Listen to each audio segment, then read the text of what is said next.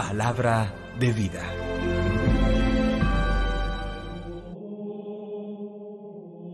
De la primera carta del apóstol San Juan, capítulo 3, versículo 22 y capítulo 4, versículo 6. Queridos hermanos, cuanto pidamos lo recibimos de Él, porque guardamos sus mandamientos y hacemos lo que le agrada. Y este es su mandamiento, que creamos en el nombre de su Hijo Jesucristo, y que nos amemos unos a otros, tal como nos lo mandó. Quien guarda sus mandamientos permanece en Dios y Dios en él. En esto conocemos que permanece en nosotros por el Espíritu que nos dio. Queridos míos, no se fíen de cualquier espíritu, sino examinen si los espíritus vienen de Dios, pues muchos falsos profetas han salido al mundo. En esto podrán conocer el Espíritu de Dios. Todo espíritu que confiesa a Jesucristo, venido en carne, es de Dios. Y todo espíritu que no confiesa a Jesús, no es de Dios es del anticristo, el cual ustedes han oído que iba a venir, pues bien, ya está en el mundo. Ustedes, hijos míos, son de Dios y lo han vencido, pues el que está en ustedes es más que el que está en el mundo. Ellos son del mundo, por eso hablan según el mundo y el mundo los escucha. Nosotros somos de Dios. Quien conoce a Dios nos escucha. Quien no es de Dios no nos escucha. En esto conocemos el espíritu de la verdad y el espíritu del error.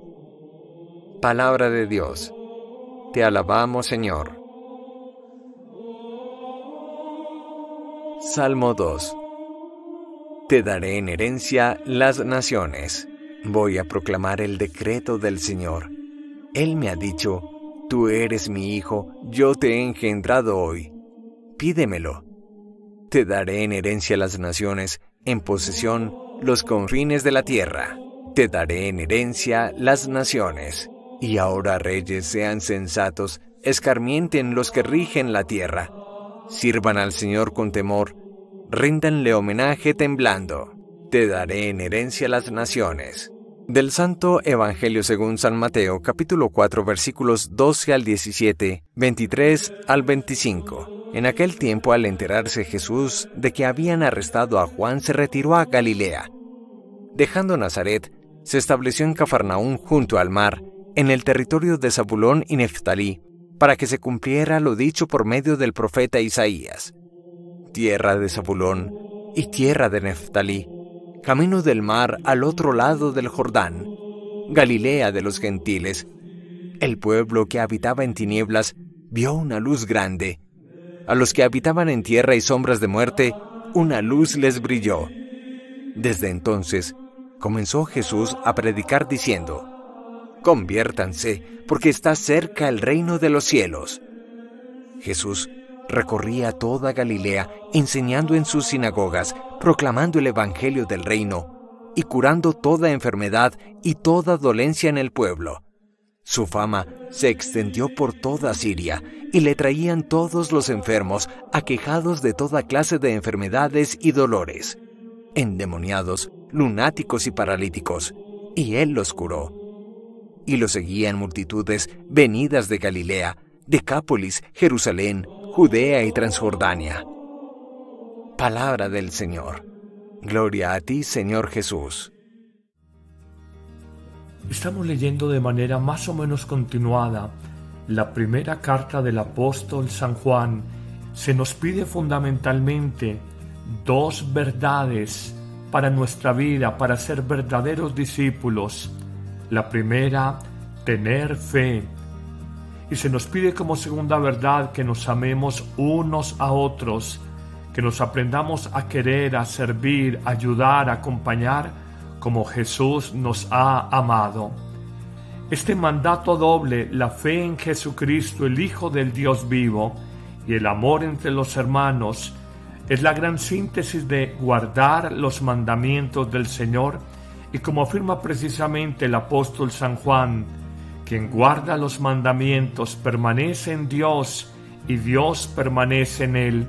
Y solo quien guarda los mandamientos lo que pida de Dios lo obtendrá He aquí una sencilla pero poderosa clave para alcanzar las bendiciones de Dios.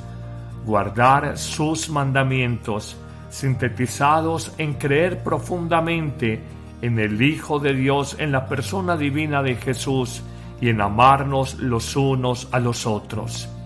Como tarea en este año que comienza, pide el regalo de la fe, de fortalecer tu confianza en el Señor, de no dejarte arrastrar por tantas propuestas del mundo, por tantos proyectos de supuesta felicidad que te ofrece la temporalidad de la tierra y descubrir que solo hay plenitud y sobre todo solo hay verdad profunda en la persona divina de Jesús. Y Él nos pide, además de creer firmemente en su persona, en su mensaje, nos pide que nos amemos, que nos acompañemos unos a otros. De hecho es lo que vino a hacer en esta tierra y es la línea del mensaje de hoy cuando Jesús sabe que Juan el Bautista ha sido arrestado y se retira a la región de Galilea, cerca del lago que lleva precisamente este nombre. Allí se nos habla de acciones puntuales que realiza Jesús durante sus tres años largos de vida pública. Una primera acción puntual, invitarnos a la conversión, al cambio de la vida. En un segundo momento se nos muestra un Jesús itinerante que recorre, que camina las distintas regiones de Galilea anunciando el reino de los cielos, una nueva manera de relaciones humanas, una nueva justicia, fundada sobre la misericordia que no sobre la retaliación o la retribución. En un tercer momento, como verbo rector, nos dice el Evangelio de San Mateo que Jesús enseña como maestro en las sinagogas, hace procesos, forma discípulos, y nos dice en un cuarto momento que proclama el Evangelio del reino, y hace la proclamación del Evangelio con acciones que respaldan sus palabras, esto es, curando de enfermedades, curando a los endemoniados, lunáticos y paralíticos, según nos dice el texto evangélico de hoy. Es que las sanaciones obradas por Jesús son simplemente el respaldo al poder de su palabra. Esto tiene consecuencias en el pueblo sencillo, cuando la fama de Jesús se extiende y nos dice el evangelista que multitudes venidas de Galilea, Decápolis, Jerusalén, Judía y Transjordania, siguen al Maestro. Hoy tenemos una oportunidad poderosa para evangelizar en nuestra familia, en primer lugar, en nuestro lugar de trabajo, en segundo lugar, entre nuestros amigos, en tercer lugar, a nivel de la comunidad y hoy sirviéndonos de las redes sociales, en cuarto lugar. No dejes de llevar el mensaje y la palabra de Jesús. Él nos enseñó un método, nos enseñó un plan, un proyecto para anunciar la nueva vida que Dios quiere comunicar al hombre precisamente a través de Jesucristo. La conversión, el ser caminantes, itinerantes, llevar el mensaje a todas partes, el enseñar como maestros y el proclamar la palabra con autoridad, respaldándola con obras como las sanaciones, y grandes curaciones que realizaba Jesús.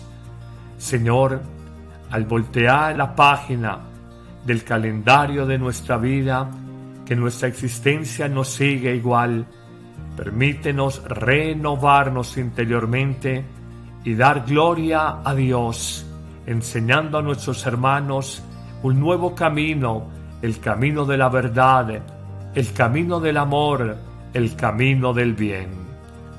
Que el buen Dios te bendiga abundantemente en este día, en el nombre del Padre, y del Hijo, y del Espíritu Santo. Amén. Comienza bien el año. Siete claves.